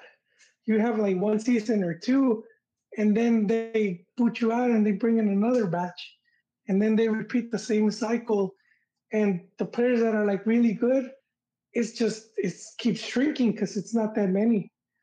And i think that's what happened this world cup. There just wasn't that many players to make the team more more um, competitive than it, we believe it should be. On the side note to that, Joel, Yeah, um, you guys are gonna are gonna talk shit to me about this, but whenever you mention that, there's only one team in Mexico that supposedly only plays with Mexican players, right? And yeah. willing or not, they have not. They signed. They didn't. Willing or not, they signed up to this man. They have an obligation to to produce Mexican players, and they don't. So I give them like a thirty percent sh- uh, share of have a stake. Yeah. Well, you know, I'm gonna mention Uruguay because look at that league, dude. It's it's mostly two teams, right? Maybe three. Danubio, Peñarol. Peñarol, and um, Nacional. That's No, it. no dude. love for Boston River. Hey, Joel, Joel, Joel. Yeah, The, the, You know, yeah. the comment the comment that he made about Chi, you know Chivas, you know, playing with all Mexicans and not really developing players. I've been telling you that for twenty. I've been telling you that for almost twenty years. Going, you know, back back in the, in the forum. That that how is it? How is it that a team that plays with all Mexicans yet uh, Cruz Azul, Pumas, America produce better offensive players? And I always told you it's because because of because competition breeds competition. Because it's much harder for like let's say a Carlos Hermosillo to to basically break the ranks and, and, and get a starting position in, in America or in Cruz Azul than it is f- like for for a a what's his name a, an Omar Bravo, uh, um, Omar Bravo to break you know break ranks and, and get it onto the first team. No, So that that's that that's why I, I I've been telling you that for so long is that competition breeds competition, and that's one of the reasons why Chivas hasn't developed the players that they should in theory. Yeah, but that's Yeah. one side of the coin. The other side is that okay, so Hermosillo, whoever, all these other teams, they are developing great Mexican players. And then US Chivas, all right, well, I need competition. I can't have my whole institution depend on youth to like break out and like take us to the top. So I'm gonna go buy some of these better Mexican players to come make them better and breed that competition. The problem is you can't afford them, or you- you're being yeah, you just can't afford them. Whether you're being overcharged or not, You cannot afford them. So whether that's a Chivas problem, an Amaury problem, a Vergara problem, it's at the end of the day, it's still a problem. Uh, Chivas That's a insists that poor people's problem, and they- that's why we need a bigger Poor- owner with bigger pockets. It's, Yeah, it smells exactly. like broken here. pockets. It- it's not America. It all smells like broken here. You, you, you guys are the ones saying that you're the most Mexican. So, willing or not, you guys signed up to this, man. well, Don't blame I- the you other I'm know- agreeing with you, but I'm saying there's two there's two sides to that problem. One is that you're just depending on young guys who, who do not have that competition with guys who are way better than them. So that's why you see guys like um, uh, Kiva, Tiba Sepulveda, who's considered like a great center back for Chivas when he's not, because he doesn't have like let's say a prime Moreno or a prime other Mexican defense, prime Salcedo, uh, you know, competing against him to win that spot. So it's easier for him to get that spot. But Well- at same well, you they know- can bring in those players because they don't have the money. well, well, this is and th- that's where it's with the money. Poor people round. With your broke ass. God damn. You know, and and that's true. That that that is that was Chivas for a long time. I think a lot of people have bought into the whole most popular, and and they equate all these other things because And of this Mexican, popularity. No, no, but more with popularity because you ask the average fan and they think because of that Chivas has all this money because of ticket sales, jersey, and, and all this, and it doesn't work that way that they think it does. Um, but historically, yeah, Chivas hasn't had that much money. I mean, they never had their own stadium. They were No, sharing no, no, with no, four no, other no, no. clubs. No, no, no, that's not true, Joel. That's Oh, not true. Call them out on Okay. it. No, Cool. they were they were the first they were the first team in Mexico to ha- to have uh, uh, well, uh, I'm sorry, outside of outside of uh, uh, uh, España and, and Asturias, they were basically the first team to have a casa you know a, a, a casa club. They had the, the, one of the first teams in Mexico to have what do you call it the youth academies to have actual you know a, a- complex. What uh, use to develop- economy? Man, Okay, but I'm, Back- I'm gonna need receipts, Ron. I'm gonna need receipts on that, Ron. back back in back in back in the nineties when they had when Promotora t- you know took over the finances, And, The guy with why did what they is do it? it? Ca- Cardenas Cardenas was saying, and, and he said it he said it in Football Picante a couple years back. You know, he said that back back then you guys that Chivas had, and we're talking about in the nineties, dude, when the fucking when the dollar and the peso was what three to one, okay? Said that they had uh 25, 25 million dollar 25 uh, uh 25 million uh, um that's that's what they had for the roster. And how many players how many how many players how many players are, are, are on a roster? It's usually around six, six, uh, 16 to, to, to 18 right so they were Yeah. paying a shitload of money back then you know Chivas, Chivas, uh, it- technically is it, it, on paper they should be one of the richest teams in Mexico, and especially back in the '90s and, and, and the 2000s because I mean oh, they had they they're, they're one of the most popular t- uh, you know uh, if- if not you know they're always one and two with America. On top of that, the TV deals. They also had independent deals in the U.S. Okay, not at that time. Not all you know. Many teams in the U uh, like uh, the MX teams had deals in the U.S. you- like that. you're throwing a lot of things into that bag, though. We we- have to like dial it back because No, it's but but but I, it's, I, it's almost. Well, I we, we, we can mix. We, I, I we- even to- I. I even I even told you I even told you this and you and you blew me off back then when when she, No. when Vergara bought the team. What did I tell you? He basically he he basically paid uh, paid the socios with their own money. It's kind of brilliant if you think about it. What he did because he well, it was even he, brilliant for the socials, Ron, because they weren't going to be able to keep that money. what's that? And me. look, Ron, I, Ron, you, you're you're embellishing there a bit, but you you added a bunch of stuff. So it's, dude, come on, we, we got like a whole no. podcast worth of material there. Well, well first, first, first, I'm, I'm, we have to say, Chivas was owned by socios, so the money was on the socios, not on the club. Okay, yes, there was there was over two hundred socios. You know, uh, uh, uh, And owners. so I mean okay? that's yeah, So- that's so- one thing. So but I mean if you saw it as just a club, individual, it just didn't have. So yeah, because the socios, of course, they they had stuff that they were going to use, like the Casa Club and and whatever was like the social. I mean, it wasn't exactly for the players. It, was, it wasn't for the fans either. So, so basically, what happened is, so what happened was that he basically got a faction of, of, of socios saying, "Hey, I want to buy the club from you."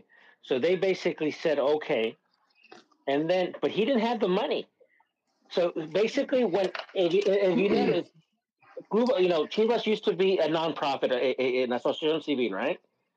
So Vergara very sneakily, he basically started that that company, Eh, Chivas de Corazon. Okay, and that's and that's what and that's what the, the whole legal battles and that they even went to court three times and and, And they and lost. Chivas and the yeah and the original Chivas the original Chivas won all three times. Damn. So I'm- Yeah, I'm just saying- FMF just I- I'm FMF just just voted in the Vergara's favor. But but Yeah, that's Ron, see, So that's what I'm saying is Chivas has no excuse. They, technically, they should be a team loaded, but um, unfortunately, no, they, it's, they, they, they, they've been mismanaged. Yep. no, they they have been mismanaged, but the money's never really been there because. It has. so yeah. I, I, but hold on, look, look, I'll tell you because Promotora, Promotora, right? They took over the team for ten years. Yes. They only held on to it for nine. And then the socios that were part of all of that, they were just looking for other people to take over the club. They're the ones that were looking for someone to sell. So it's not like Vergara. Vergara was kind of in the market. He had already um he had already sponsored Atlas. So you could see the Omni Life uh, the year before that he owned Chivas he you could see the Omni Life on the Atlas shirt.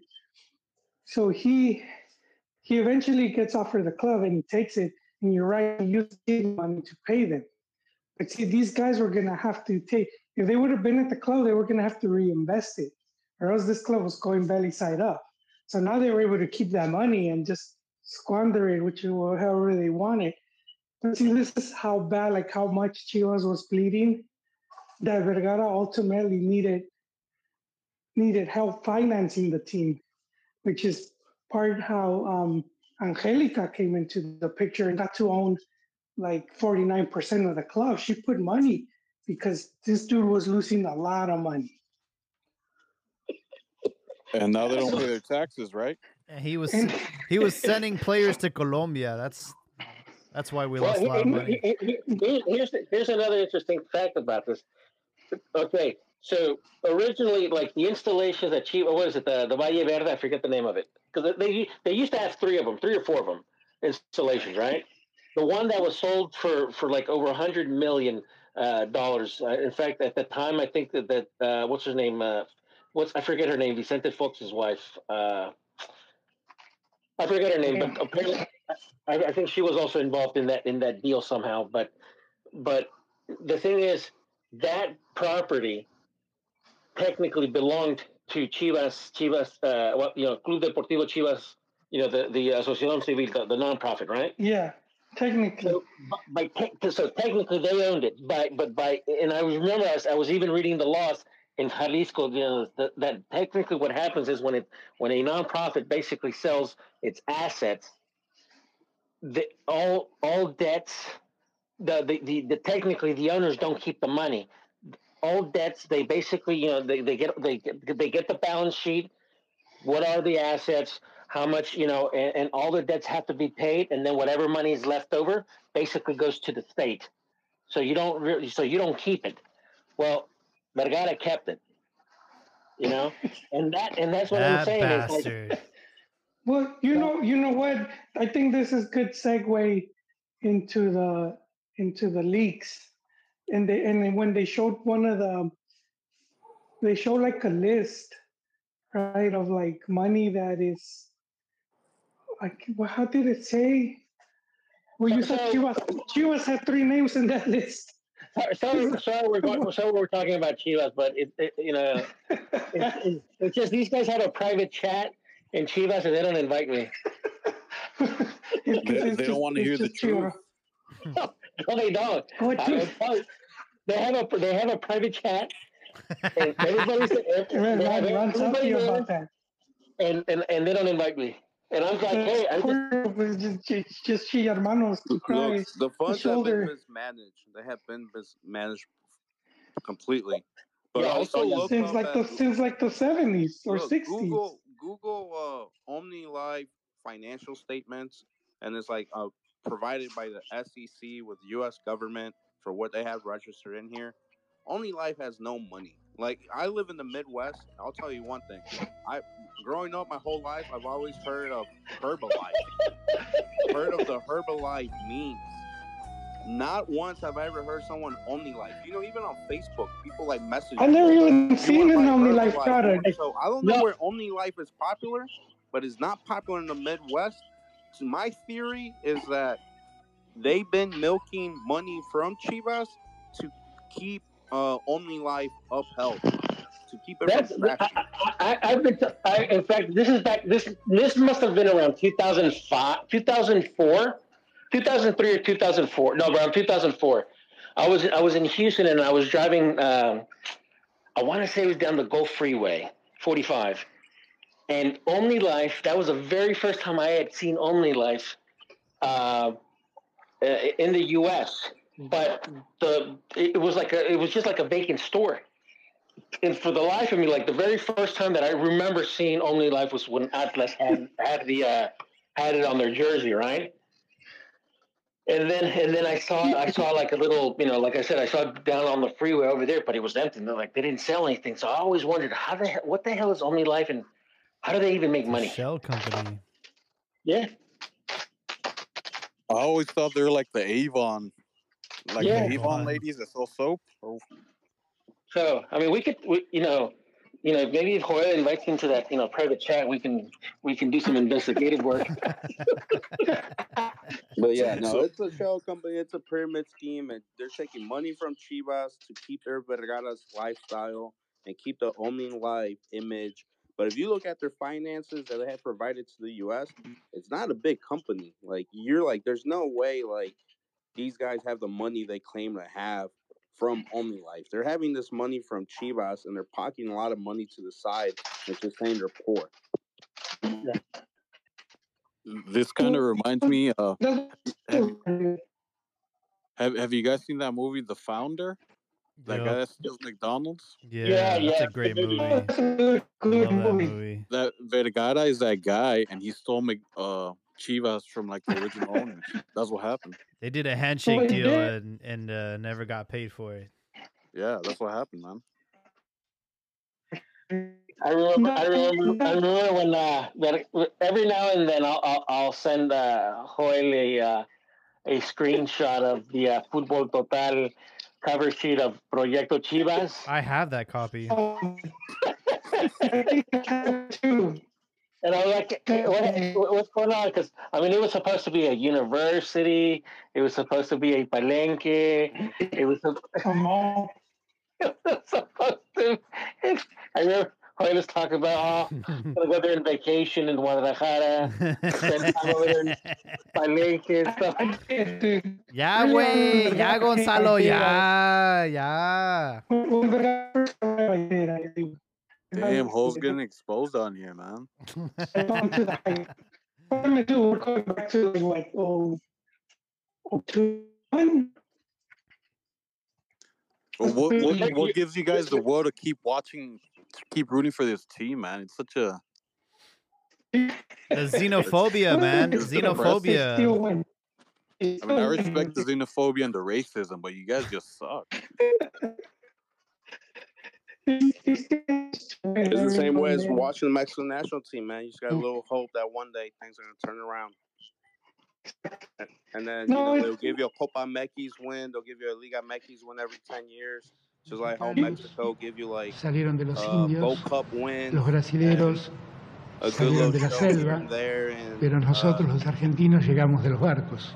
Y eran barcos Yeah, que venían de allí, de Europa. they go hand in hand.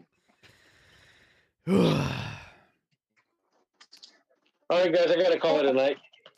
Yeah, we are um, we're over time, but I do want to get your last your Yeah. prediction before you ha- you leave. You want Yeah. you want Argentina Yep, I want them to win it. third place? Do you care? Croatia, Morocco. Nah, I don't care about those.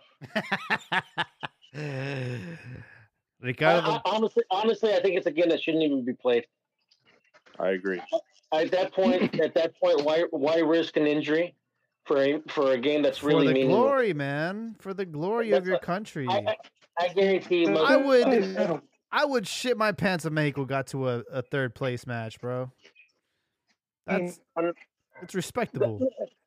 Well, in the Olympics, yes, because bronze means something. But in in in FIFA, in World Cup, third place doesn't mean anything. You know, I, I just think I just think I, I mean if I if I'm if I'm a club owner, or you know even you know a coach and stuff like that, it's like, why would I want one of my players you know risking injury on a game that really means absolutely nothing? So, Yeah, but- but I mean, there's there's sentiment to the match, um, especially like you look at Croatia, and Morocco, not the you know not powerhouses. Like they can take that back back home and be legends forever, man. Sure, but uh, all right, guys, you have a good one. All right, man. Thanks for All right, hopping bro. on, Good night. Ricardo. Uh, who you got for the final? Well, let, let me just start off by saying I really enjoyed this the Chivas hate man. Like if,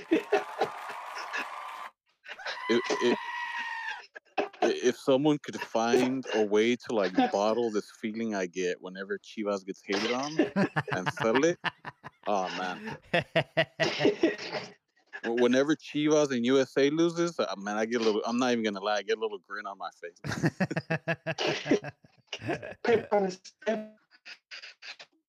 But uh, I think France, France 2-0, man. I think they're wage they're just too stacked, and I think, I think Argentina kind of had it a little bit easy, getting to the final. So yeah, France. Habibi, Hey man, it's uh, I want France to win. Uh, all these Mexicans supporting Argentina, I don't get it. shame you know, on growing them. up watching Chivas and Libertadores, watching Mexico and Copa America, always hearing all the hate from Argentinos towards Mexicans. There's even a viral video on Tik TikTok. Some Argentinos saying he wishes all Mexicans would die. Like I, I got no beef with Messi. I don't want nobody to think like, oh, Cristiano. Nah, fuck him like too. Uh, I just it's not Argentinos. I just don't want to see Argentinos happy. Uh, so I want France to win it, no matter what. And then uh, with that, Argentina has to play like six finals with Messi. Uh, they have lost five, won one, which was the last Copa America. Messi has zero goals, zero assists. But I promise you that's going to change this Sunday because he's going to be awarded A a penalty that does not exist. Yes, sir. So he's going to break that record. Messi will break that record. But hopefully France can overcome all that and uh, bring home the win. I like it. I like it. Joel, uh, albiceleste, man. Voy por Argentina. Pero Argentina. dice, Boo. sí, sí, Ronald, I- I'm gonna- You're cutting out, man. I think no one wants to hear your Argentina win, so it's just cutting you out. The, the football gods are broken, man. France is gonna win. It's, it's better now, but this dude's uh He's a that little ro- robot from Star Wars. damn. R2D2. he's a R two D twoing it right now. What about now? Still? Ah, there we go. There we go. All right. I, I guess I went too far from the phone. Um, no, same as as Ron, where I want that narrative to change, where it's like, oh, the euro is better talk. Yeah, And, uh, but like the Argentina Euro claims that they're from Europe, dude. They claim all their pla their people are from Europe. So Oh, I mean, you can't take what one person says. Oh, that's Go more than off just of that. person. Well, come on. What do you mean one? What do you mean? They, because they- that's that they had, statement like, is a- going off of the politician that said that. No, dude, they had like a forty percent population of Afro Argentinos, and they have been like cl- literally wiped out. Like, 40%? Is like literally racist. It is the most. Everyone has racism, but of all the Latin American countries, they are the most racist. They don't feel Latin American; they feel European. Joel, you were in Argentina. I- Did, did you feel that? Yeah. No, not at all, man. I'm telling you, because they like Mexicans eh, there. you Don't, look don't like get your confused. profile picture. I'm not surprised. Why not? don't be, don't be like, don't get fooled by, by colorism. Don't be surprised, like, don't get fooled by like the RGs that live in the U.S. and talk shit on social media or even trolls. Like, I, seriously, you you go down there, it, it is that. But think about it. How different is it from us as Mexican Americans? We grew up in the U.S. and we say we're Mexican, and so it was very similar because a lot of the um, they had a lot of immigration there from the first and second world war when a lot of the Europeans were fleeing, so they went to Argentina because they Huh, had. I wonder open why they fled. A lot of Nazis fled. What, Yeah, what, that what happened in those wars? What, what was going on? Not, not lots of Jews too, so it's not like they were just, uh, you Salute know. for the Nazis. That's a little different there, Joel. no, well, the Nazis kind of made their own towns, so there are some towns. I heard there's some they towns speak that like German. they speak German, bro. Shit's Yeah, but but they're like yeah, they're like separate. But like if you go to like Buenos Aires, that's where it's like it was like a free for all of, of very of all immigrants coming in. But it's it's very similar. But even that has been changing because when I went, there was a lot of like immigrants from especially where I was staying at from like Peru and Paraguay, and their university is free.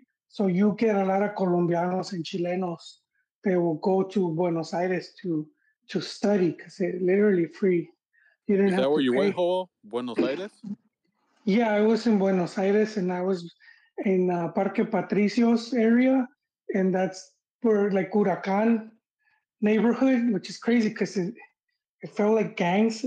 Have you ever been? I, I'm in LA, inner city, so like when I would drive, you would see one gang, and then you would see the graffiti of another gang, and so it was kind of similar because you would see like El Globito and pretty crummy graffiti, but it would be like the Huracan logo, the and, and it's like a little air balloon. And then you'll see like San Lorenzo and whatever. And it was almost like that was the gang, the, the Barra Bravas, I guess they would they would graffiti the, the logo, the the crest. Um, but I, I started seeing it and you could see it like in players too, when you see a lot of the players now. Because like if you compare like players from from before, you know, like um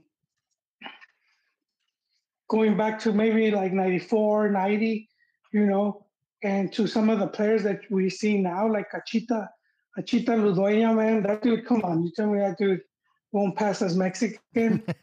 With, with that Just flat as top? dark He's got that flat top. That dude's just a as dark as, or darker than anybody in Mex right now. And you see more and more people like that now because of, of also immigration and they're all mixing in. So uh, it's not like, yeah, that was like an attitude going back. But I mean, that's probably started dying out. Hey, but sticking to soccer terms though, they're a fraud. The first World Cup they won was at home. They had to beat Peru by a lot of goals. The general goes into the locker room and says they need their help. Surprisingly, Argentina wins 5-0. And then And, after and I'm, that I'm to add the, the goalie for Peru was was uh, Argentine.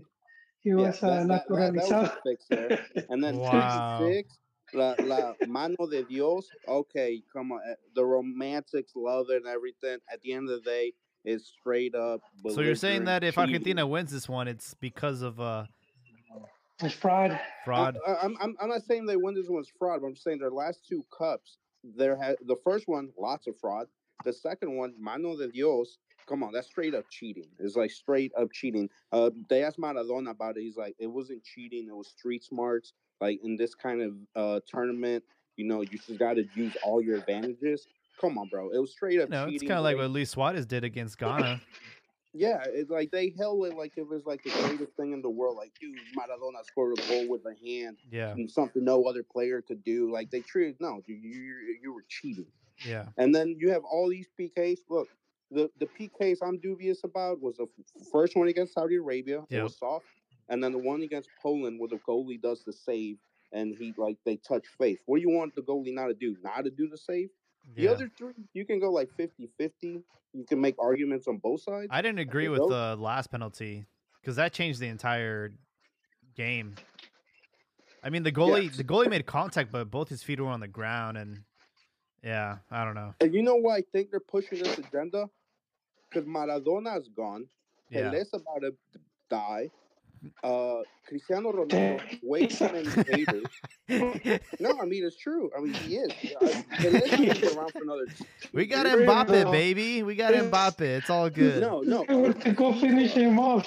FIFA thought you wants said be Ronaldo that, was good- gonna that die. poster boy. They want to be that poster boy when he's retired, that ambassador of the game for the next 30, 40, 50 years, whatever. Oh man. So uh, that's that's what their golden child. Even the Qatari organizer came out and said that it'd be an honor to watch Messi win the World Cup in Qatari soil. Yeah, because they own PSG. Seriously, agrees a thousand percent with you. I, I think probably the only thing that Messi has so much money to do that. You know what I mean? But I do agree that they do need Joel, the you sound like R2D2 set back again. near the phone. Oh man, I, I What about He's uh deep throating R2D2 right now. That's what's Yeah. happening. Oh, low blow, low blow. yeah? oh, I was just curious to see, it sounds like the intro of a Daft Punk song. That's that God God 9000 right there. Cochinos. Damn. oh man. Uh but yeah, folks. Viva la France. I hope we just get an entertaining match on Sunday with a lot of goals. Hopefully, not a lot of controversy. As far as third place goes, uh, yeah, I don't really care too much. But uh, I would like to see Luka Modric win it. Why not? Um, but yeah, that's that's all we have, folks. Uh, appreciate you guys' input. It's been a it's been a glorious two hours, and we'll we look forward to the to the weekend and to the holidays and. We do have a Copa por Mexico happening right now. Uh, Chivas will play on Sunday.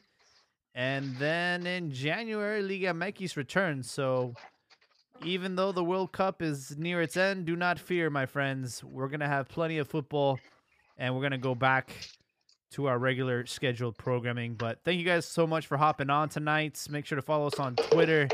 And of course, we'll catch you guys in the next one.